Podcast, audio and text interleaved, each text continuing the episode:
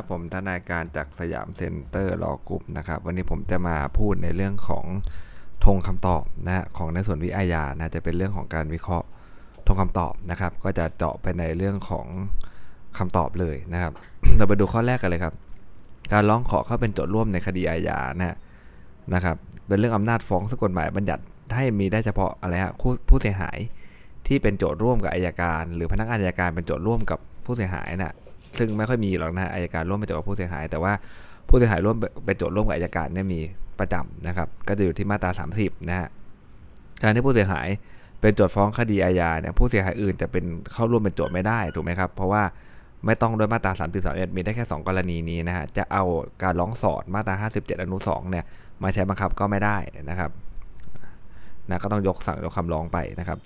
คำร้องของโจทย์ที่1ฮะที่ขอเข้าดำเนินคดีต่างผู้ตายเนี่ย เมื่อโจทย์ที่ 1 เป็นบุพการีของจำเลยที่3เนี่ยก็เลยมีสิทธิ์ดำเนินคดีอาญาต่างโจทย์ที่ 3 ผู้ตายได้ตามมาตรา29วรรคหนึ่งสำหรับคำร้องขอถอนฟ้องโจทย์ที่1เออเพราะว่าไม่ประสงค์ที่จะดำเนินคดีในส่วนของโจทย์ที่ 3 นั้นนะก็เป็นสิทธิ์ของโจทย์ที่1นะครับในฐานะผู้ดำเนินคดีต่างโจทย์ที่3เนี่ยชอบที่จะ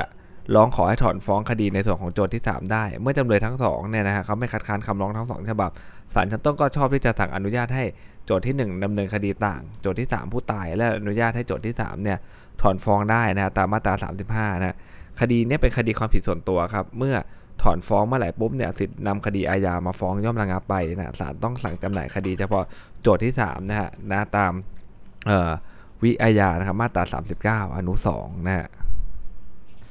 ส่วนจำเลยนะที่จำเลยยื่นคำร้องว่าเมื่อโจทย์ที่ 3 ถอนฟ้องแล้วคดีเป็นอระงับไปนั้นเนี่ยนะฮะ การที่โจทย์ทั้ง 3 ฟ้องว่าจำเลยเนี่ยยักยอกทรัพย์ของโจทย์นะโจทย์ทั้ง 3 คนใดคนหนึ่งสามารถฟ้องร้องให้ดำเนินคดีอาญาได้โดยลำพังนะครับไม่ต้องใช้สิทธิ์ร่วมกันก็ได้นะดังนั้นเนี่ยที่ศาลชั้นต้นสั่งจำหน่ายคดีของโจทย์ที่3เนื่องจากเขาขอถอนฟ้องเนี่ยไม่ได้ทำให้อำนาจฟ้องของโจทย์ที่ 1 และโจทย์ที่2เนี่ยเขาระงับ สิ้นไปแต่อย่างใดนะศาลชั้นต้นก็ต้องสั่งยกคำร้องของจำเลยในส่วนนี้นะครับ เพราะว่าแต่ละคนก็สามารถที่จะฟ้องร้องให้คำเนินดำเนินคดี ในคดีอาญาได้โดยลำพังอยู่แล้วนะครับ คนใดเขาถอนฟ้องไปที่เหลือก็ยังมีอำนาจอยู่นะฮะข้อต่อไปครับความผิดฐานลักทรัพย์เนี่ยเป็นคดีแพ่งที่เกี่ยวเนื่องกับคดีอาญานะฮะซึ่งกฎหมายให้อำนาจนะครับอายการที่จะมีคำสั่งให้จำเลยคืนหรือใช้ราคาทรัพย์นะสองอย่างนะคืนหรือใช้ราคาทรัพย์ที่ลักไปแทนผู้เสียหายได้ตามมาตรา 43 นะ ซึ่งการเรียกคืนหรือใช้ราคาคืนเนี่ยนะฮะพนักงานอายการจะมีคำขอรวมไปกับฟ้องเลยก็ได้นะครับ หรือว่ายื่นคำร้องในระยะใดที่คดีอาญาอยู่ระหว่างพิจารณาศาลชั้นต้นก็ได้นะครับ ตามมาตรา 44 วรรคหนึ่งนะครับ เมื่อในคดีนี้ยังอยู่ระหว่างการนัดฟังคำพิพากษา ยังไม่มีคำพิพากษานะคดีจึงอยู่ระหว่างการพิจารณานะของศาลแขวง ซึ่งเป็นศาลชั้นต้นนะอายการก็เลยมีสิทธิ์ที่จะยื่นคำขอให้ศาลได้มีคำสั่งให้จำเลยคืน หรือใช้ราคาทรัพย์แก่ผู้เสียหายได้นะครับ แม้ราคาที่ขอให้จำเลยคืน หรือใช้ราคาเนี่ยจะเกินอำนาจพิจารณาของศาลแขวงก็ตาม แต่ก็เป็นกรณีที่กฎหมายบัญญัติให้อายการที่ยื่นฟ้องนะฮะคดีอาญาเนี่ยเรียกทรัพย์สินหรือราคา แทนผู้เสียหาย โดยไม่ได้มีข้อจำกัดเกี่ยวกับทรัพย์สินไว้นะศาลแขวงก็เลยมีอำนาจในการพิจารณาในคำขอนี้ได้นะครับนะราคาเท่าไหร่ก็ได้นะนะครับเรื่องที่อายการก็ขอตามมาตรา 43มานะครับเกินอำนาจศาลแขวงก็ได้นะครับนะ แล้วก็ขอได้ในคำฟ้องหรือระยะใดในระหว่างที่กำลังพิจารณาก็ได้ สืบพยานเสร็จแล้วก็ขอได้นะครับเพราะว่ายังไม่ได้มีคำพิพากษานั่นเองนะครับส่วนผู้เสียหายจะยื่นคำร้องขอเข้าร่วมกับเป็นโจทย์กับอายการในระหว่างพิจารณาของศาลชั้นต้นเนี่ยนะฮะก็ต้องอะไรครับ ต้องยื่นในระหว่างพิจารณาดีของศาลชั้นต้นนะฮะตามมาตรา 30 เมื่อคดีเนี้ยยังอยู่ในนัดฟังคำพิพากษาอยู่เลยนะก็ต้องถือว่ายังอยู่ในระหว่างการพิจารณาของศาลชั้นต้นนะครับ ผู้เสียหายก็เลยมีสิทธิ์ ยื่นคำร้องขอนะฮะเข้าร่วมเป็นโจทย์กับอายการได้นะครับข้ออ้างของจำเลยก็ฟังไม่คืนเพราะว่าเขาบอกว่ายื่นในระหว่างอะไรฮะพิจารณาของศาลชั้นต้นนะครับ ยังมีคำพิพากษาอยู่เอ้ยยังอยู่ระหว่างนัดฟังคำพิพากษาก็คือยังอยู่ในระหว่างพิจารณาอยู่ ก็สามารถยื่นได้นะ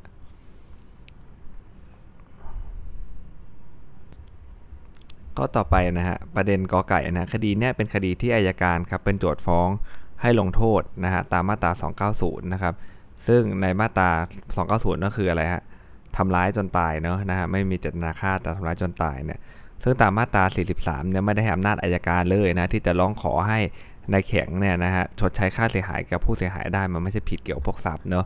ดังนั้นแม้ว่าคำร้องของนายช้ำนะฮะในคำร้องเข้าเป็นโจทย์ร่วมกับอายการที่ขอให้ชดใช้ค่าเสียหายจำนวน 1 0 0 0 0แบาทเนี่ยจะเป็นคดีแพ่งที่เกี่ยวเนื่องกับอาญา ซึ่งในซ้ำเนี่ยอาจจะฟ้องคดีส่วนแพ่งร่วมกับคดีอาญาได้ก็ตามนะ แต่ในซ้ำเนี่ยนะครับไม่ได้ยื่นฟ้องในแข็งเป็นคดียาด้วยตนเองนะฮะหากแต่ร้องขอเข้าร่วมเป็นโจทย์กับอายการโดยอาศัยสิทธิตามฟ้องของอายการนะในซ้ำก็ไม่มีสิทธิ์ร้องขอให้ในแข็งในชดใช้ค่าเสียหาย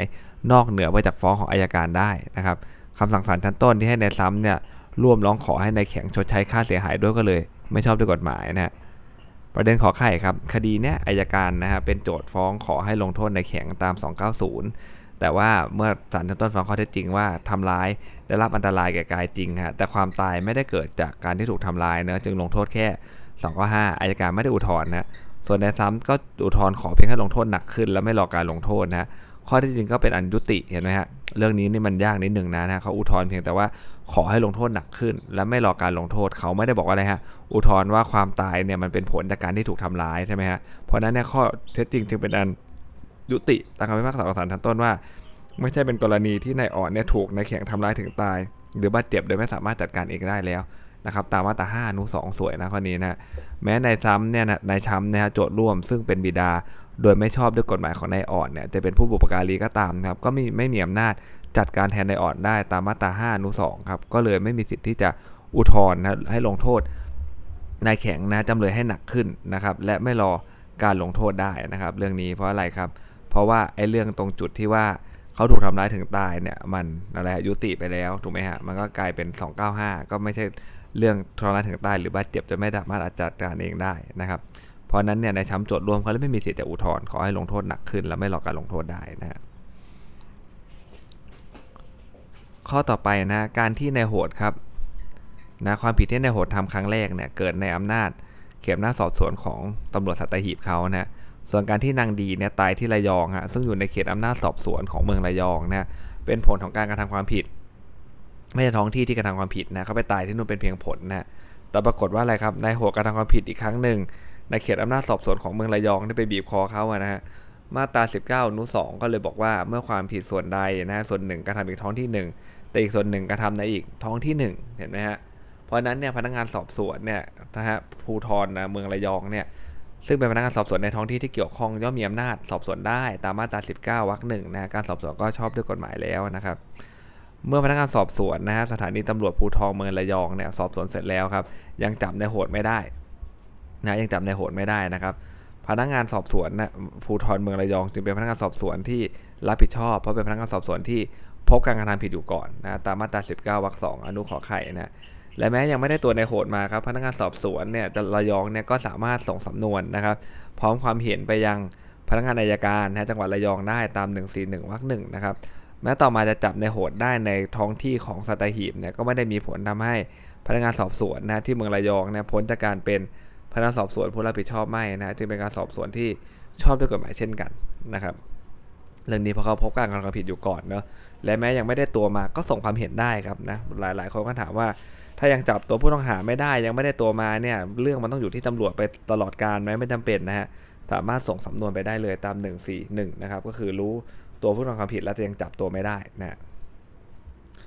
ประเด็นขอไข่ครับคำสั่งไม่ฟ้องของอายการเนี่ยไม่ตัดสิทธิผู้เสียหาย ที่จะฟ้องคดีด้วยตนเองนะตามอนุมาตรา34 และในชอบแม้ว่าเป็นบิดาไม่ชอบด้วยกฎหมาย แต่ก็ถือว่าเป็นผู้ บุพการีนะ5อนุ2เขาเอาตามความเป็นจริงหมดนะครับ แต่เป็นจริงในที่นี้รวมถึงสามีภรรยาด้วยนะคำว่าสามีภรรยาจะมีได้ก็ต้องชอบด้วยกฎหมายนะครับนะเนี้ยน่าจากการแทนนายดีนางดี ผู้ถูกทำร้ายถึงตายได้นะนายชอบก็มีสิทธินำคดีไปฟ้อง โดยฟ้องต่อศาลจังหวัดพัทยาหรือศาลจังหวัดระยองนะซึ่งเป็นศาลที่ท้องที่ความผิดเกิดในเขตอำนาจตามมาตรา 22 นะ หรือฟ้องต่อศาลจังหวัดระยอง แห่งท้องที่ที่พนักงานสอบสวนเนี่ย ทำการสอบสวนนะมาตรา 22 อนุ 1 นะครับ หรือจะยื่นฟ้องต่อศาลจังหวัดพัทยา อันเป็นศาลที่ในโหดเนี่ยมีที่อยู่หรือถูกจับตามมาตรา 22 อนุ 1 ก็ได้นะฮะข้อต่อไปนะการร้องขอให้ตั้งผู้แทนเฉพาะคดีของผู้เยาว์นะครับ ตามมาตรา 6 เนี่ยจะต้องเป็นกรณีที่ผู้เยาว์เขายังมีชีวิตอยู่ฮะเมื่อเด็กชายเหลืองเขาถึงแก่ความตายแล้วก็ไม่อาจตั้งผู้แทนเฉพาะคดีตามมาตรา 6 ได้ฮะนางพิกก็ไม่มีสิทธิ์ ที่จะร้องขอตั้งเป็นผู้แทนเฉพาะคดีได้นะครับ เพราะว่าอันนั้นผู้เยาว์เขาต้องยังมีชีวิตอยู่เนาะเด็กหญิงน้ำเงินนะมีนายขาวเป็นบิดานายขาวจึงเป็นผู้แทนโดยชอบธรรมนะมีสิทธิดำเนินคดี แก่นางเฮี้ยมแทนได้ตามมาตรา5อนุหนึ่งแต่ว่าอะไรครับนางเฮี้ยมก็ดันเป็นภริยาเป็นเมียของนายขาวนั่นแหละนะนายขาวเนี่ยจึงไม่ดำเนินคดีกับนางเฮี้ยม เพราะเกรงว่านางเฮี้ยมจะติดคุกนะฮะจึงถือได้ว่าอะไรครับนายขาวซึ่งเป็นผู้แทนโดยชอบธรรมของเด็กหญิงน้ำเงินเนี่ยมีผลประโยชน์ขัดกันนะกับเด็กหญิงน้ำเงินที่เป็นผู้เยาว์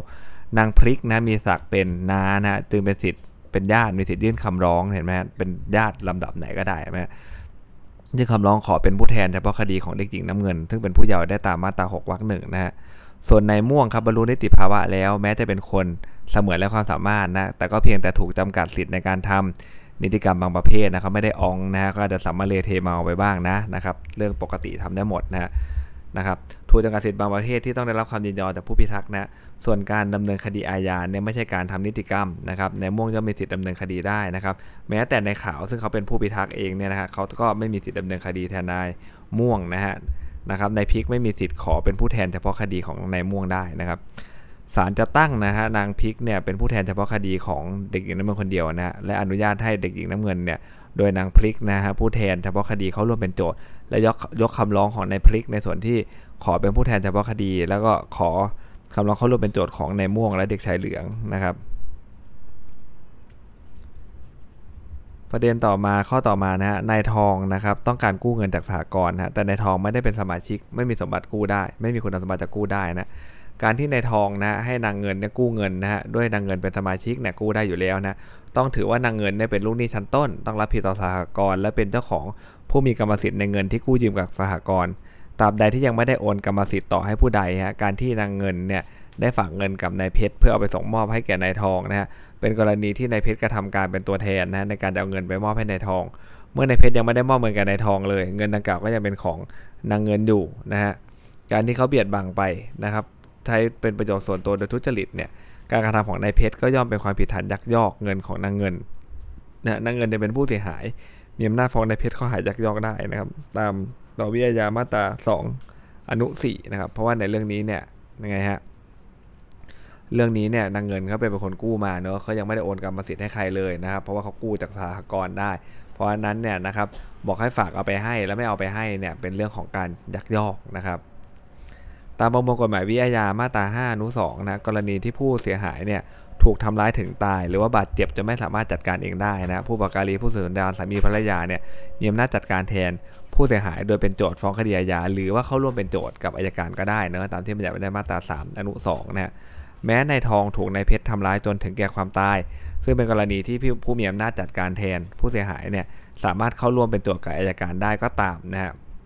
นะครับ แต่ว่านางเงินเนี่ยเป็นเพียงน้องสาวร่วมบิดามารดาเดียวกันนะและเป็นผู้จัดการมรดกเนี่ยจึงไม่ใช่บุคคลตามบทกฎหมายดังกล่าวนะห้าอนุสองเนี่ยเขาให้แค่ญาติสนิทมาก ๆเลยนะมาตราห้าอนุสองเนี่ยจึงเอ่อคืออะไรฮะนางเงินจึงไม่ใช่ผู้มีเอ่อบุคคลตามกฎหมายดังกล่าวที่จะมีอำนาจจัดการแทนในทองผู้เสียหาย นางเงินก็เลยไม่มีสิทธิ์นะเข้าร่วมเป็นโจทย์กับอายการได้เนอะนะครับ ไม่สนิทพอนะไม่ใช่ ไม่ใช่ผู้บุปการีไม่ใช่ผู้สืบสันดานไม่ใช่สามีภรรยาเนี่ยเข้าไม่ได้เลย ตามหาอนุสองนะครับ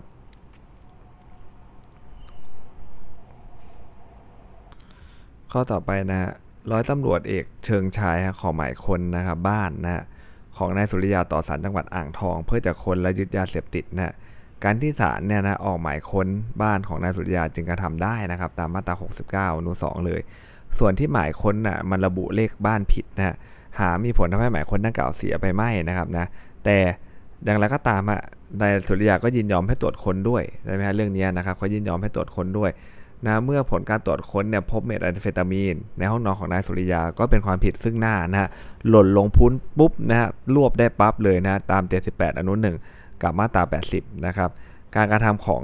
ร้อยตำรวจเอกเชิงชายกับพวกจึงเป็นการตรวจและจับกลุ่มโดยชอบแล้วนะเรื่องนี้ออกเลขระบุบ้านผิดนะแต่ตำรวจเขาไปถูกบ้านเนะเจ้าของบ้านก็ให้ค้นนะฮะให้ค้นปุ๊บเป็นไงฮะเจอยาเจอยาก็รวบเลยนะเจ็ดสิบแปดอนุหนึ่งกับแปดสิบตามอาญานะครับคำสั่งของศาลจังหวัดอ่างทองฮะที่ให้รับคำร้องของนายตะวันเนี่ยชอบด้วยกฎหมาย เนื่องจากว่านายตะวันให้บิดาของสุริยาเนี่ยมีสิทธิ์ยื่นคำร้องขอให้ศาลสั่งปล่อยตัวนายสุริยาจากการควบคุม หรือขังด้วยผิดกฎหมายได้ตามวิทยามาตรา 90 นะแต่สิทธิในการยื่นคำร้องดังกล่าวจะมีอยู่เพียงชั่วที่นายสุริยาเนี่ยถูกคุมถูกควบคุมหรือขังโดยไม่ชอบด้วยกฎหมายนะฮะเมื่ออายการเนี่ยยื่นฟ้องสุริยาและศาลมีคำสั่งประทับฟ้องแล้วเนี่ยการควบคุมตัวของนายสุริยาระหว่างการพิจารณาของศาลเนี่ยย่อมเป็นอำนาจเฉพาะของศาลนะซึ่งเป็นคนละขั้นตอนในการคุมขังในระหว่างการขอฝากขังและสอบสวนนะครับ เมื่อการคุมขังตามคำร้องของพนักงานสอบสวนเนี่ย สิ้นสุดไปแล้วนะก็เป็นกรณีที่ศาลแม่จะสั่งปล่อยตัวนะครับนายสุริยาตามคำร้องของนายตะวันได้นะศาลจังหวัดอ่างทองต้องสั่งยกคำร้องดังกล่าวนะครับ ตรงนี้เขายื่นฟ้องศาลประทับฟ้องและนะครับ มีการยื่นประกันตัวอีกรอบแล้วแหละพูดง่ายๆนะครับนะอาจจะหลักทรัพย์เดิมเลยแล้วก็ว่าไปน่าจะเป็นอำนาจเฉพาะของศาลแล้วนะครับ คนละขั้นตอนในการคุมขัง ของตำรวจนะของพนักงานสอบสวนนะครับ เพราะนั้นเนี่ยเหตุตามมาตรา 90 มันหมดไปแล้ว แม้ตัวเขายังโดนล็อกอยู่แต่ล็อกอยู่เดิมหน้าศาลพูดง่ายๆฮะโดนขังโดยชอบด้วยกฎหมายแล้วแหละนะพูดง่ายๆนะไอ้ก่อนนั้นนะมันขังไม่ชอบมาก็ก็ว่าไปนะแต่ว่าตอนนี้ขังโดยชอบแล้วตามมาตราเอ่อก็คือขังโดยชอบแล้วไม่ได้ขังโดยไม่ชอบตามมาตรา 90 นะเพราะนั้นจะใช้มาตรา 90 ขอให้ปล่อยอะไรเงี้ยไม่ได้แล้วนะครับ ข้อต่อไปครับประเด็นกอไก่นะฮะ ในคดีที่อายการเป็นโจทย์นะผู้เสียหายมีสิทธิ์เรียกเอาค่าสินไหมทดแทน ไม่ว่าได้รับอันตรายแก่ชีวิตร่างกายจิตใจ หรือได้รับความเสื่อมเสียในเสรีภาพในร่างกายนะครับหรือได้รับความเสียหายในทางทรัพย์สิน อันเนื่องมาจากการกระทำความผิดของจำเลยเนี่ยโดยยื่นคำร้องต่อศาลที่พิจารณาคดีอาญาขอบังคับให้จำเลยชดใช้ค่าเสียหายทดแทนแก่ตนได้นะครับตาม 44 ทับ1นะครับแยกให้ออกนะ44ทับ1เนี่ยมันเป็นเรื่องของค่าสินไหมนะฮะที่ได้รับอันตรายแก่ชีวิตร่างกายจิตใจเพราะนั้นมันจะกว้างมากถูกไหมฮะ แต่มาตรา 43เนี่ยเป็นเรื่องของอะไรฮะให้คืนหรือใช้ราคาทรัพย์นะครับ มันก็จะสโคบลงมาแค่เรื่องที่เกี่ยวกับทรัพย์สินคนละเรื่องกันเลยนะฮะนะครับตามมาตรา 44ทับ1วรรคหนึ่งเนี่ยต้องยื่นคำร้องก่อนเริ่มสืบพยาน หรือก่อนศาลเป็นแถชี้ขาดคดีกรณีที่ไม่มีการสืบพยานนะฮะมาตรา 44ทับ1วรรคสองเนี่ยนางเช้าเนี่ยนะครับเป็นผู้เสียหายในข้อหาทำร้ายร่างกายมีสิทธิ์ยื่นนะต่อศาลจังหวัดเชียงราย ขอให้บังคับให้ใช้ค่าเสียหายจำนวน 2,000 บาทที่ถูกทำร้ายร่างกายได้นะ การที่ศาลจังหวัดเชียงรายเนี่ยมีคำสั่งรับคำร้องของผู้เสียหายนะที่ขอให้จำเลยชดใช้ค่าเสียหาย 2,000 บาทก็เลยชอบแล้วนะส่วนคำร้องนะที่ขอให้จำเลยเนี่ยคืนเงินที่ช่อโกงไป 3 0 0 0 0 0บาทกับผู้เสียหายเนี่ยนะครับตาม 44ทับ1วรรค3เนี่ยตอนท้ายบัญญัติว่านะในกรณีที่อายการเนี่ยได้ดำเนินการตามความในมาตรา 43 แล้วนะครับ ผู้เสียหายจะยื่นคำร้องตามวรรคหนึ่งเพื่อเรียกทรัพย์สินหรือราคาทรัพย์สินอีกไม่ได้นะดังนี้นะฮะเมื่ออายการเขาได้คืนขอให้คืนเงินที่ช่อโกง เพราะมันอยู่ในไอฐานของตามมาตรา 43 แล้ว 3 0 0 0 0 0 บาทใช่ไหมฮะดังนั้นผู้เสียหายย่อมไม่มีสิทธิ์ที่จะยื่นคำร้องขอให้คืนเงินในส่วนนี้อยู่นะครับนะคือไอ้สี่สี่ทับหนึ่งเนี่ยเสียหายทั้งเสียหายทั้งทรัพย์สินนะมันก็ครอบคลุมถึงพวกฐานความผิด